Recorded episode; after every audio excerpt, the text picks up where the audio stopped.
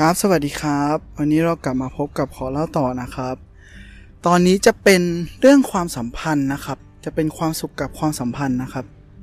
มีการศึกษาคนที่มีความสุขมากกับคนที่มีความสุขน้อยนะครับ จากการเปรียบเทียบเนี่ยพบว่าปัจจัยที่สำคัญนะครับ คือความสัมพันธ์ทางสังคมที่แน่นแฟ้งและน่าสนใจ การได้มีเวลาที่เปลี่ยนไปด้วย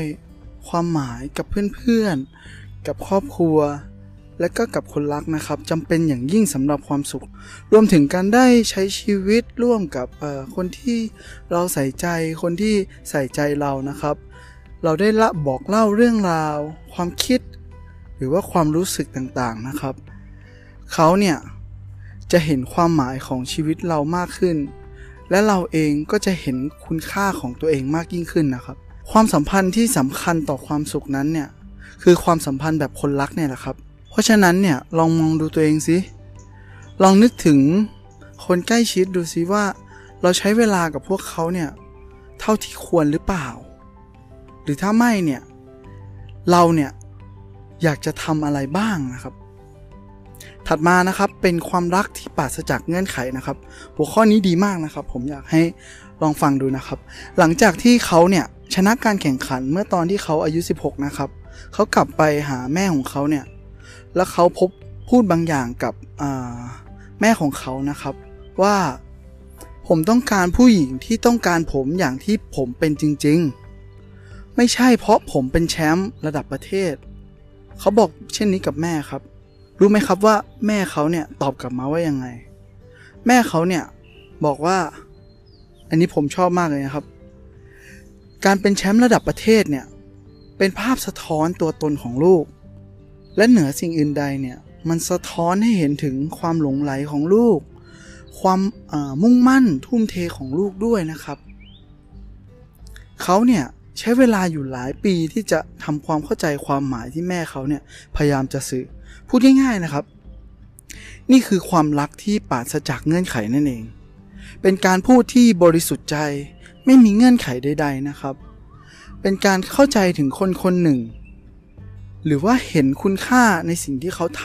ำอย่างบริสุทธิ์ใจนั่นเองแหะครับ แต่ถ้าเราเนี่ยตกหลุมรักใครสักคนด้วยเงื่อนไขบางอย่างนั้นเนี่ยเราเนี่ยมักจะจมอยู่กับเงื่อนไขนั้นๆนะครับ ซึ่งเราเนี่ยจะไม่ได้แสดงตัวตนที่แท้จริงออกมาเลยครับ ถัดไปนะครับก็คือตัวตนที่แท้จริงเนี่ยแหละครับไอตัวตนที่แท้จริงเนี่ยมักจะประกอบไปด้วย ประกอบขึ้นจากนิสัย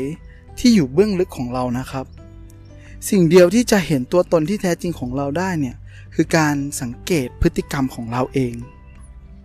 เขาเนี่ยยกตัวอย่างถึงผู้หญิงคนหนึ่งนะครับที่มีจิตใจดีนะครับ เห็นอกเห็นใจผู้อื่น มีความเพียรพยายามอดทนกระตือรือร้นนะครับ ผู้หญิงคนเนี้ยอาจจะอยากจะจะตั้งโครงการช่วยเหลือเด็กด้อยโอกาสขึ้นมานะครับ และเนี่ยมันคือภาพสะท้อนนะครับที่ให้เห็นคุณลักษณะของ ของผู้หญิงคนนี้จากภายในนะครับ และสิ่งเหล่านี้นะครับเป็นกลายเป็นพฤติกรรมของของเธอนะครับ ไม่ว่าเธอจะไม่ว่าโครงการของเธอเนี่ยจะสำเร็จหรือไม่นะครับ ตัวตนที่แท้จริงของเธอเนี่ยก็ยังคงเหมือนเดิมนะครับ ไม่ได้เปลี่ยนแปลงไปไหน คือว่าง่ายนะครับ ถ้าใครรักเรา เพราะความร่ำรวยหรืออำนาจหรือชื่อเสียงนะครับ นั่นอาจจะเป็นความรักที่แบบมีเงื่อนไขนะครับ แต่เมื่อผู้อื่นรักเราเพราะความความมั่นคงของเรา หรือความจริงใจของเรานะครับ หรือแม้กระทั่งความอบอุ่นของเรานะนั่นอาจจะเป็นความรักที่ปราศจากเงื่อนไขก็ได้นะครับ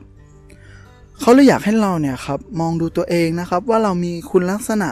ใดนะครับที่ประกอบขึ้นเป็นตัวตนที่แท้จริงของเรานะครับ จริงๆแล้วเนี่ยเราสามารถปรับเปลี่ยน คนเราสามารถปรับเปลี่ยนกันได้ทุกคนนะครับ ไม่ว่าตัวตนที่แท้จริงของเราเนี่ยจะเป็นเช่นไรนะครับ แต่ผมมองว่าเราสามารถปรับเปลี่ยนมันให้ในให้ไปในทางที่ดีขึ้นได้นะครับ แต่สิ่งนั้นอะเราต้องรักหรือต้องชอบมันจริง ๆ ก่อนนะครับ ไม่งั้นเราจะไม่มีพลังที่จะปรับเปลี่ยนมัน ให้มันเปลี่ยนเป็นตัวตนที่แท้จริงของเราได้นะครับ ก็ในหัวข้อนี้เขาก็ฝากไว้เพียงเท่านี้ครับ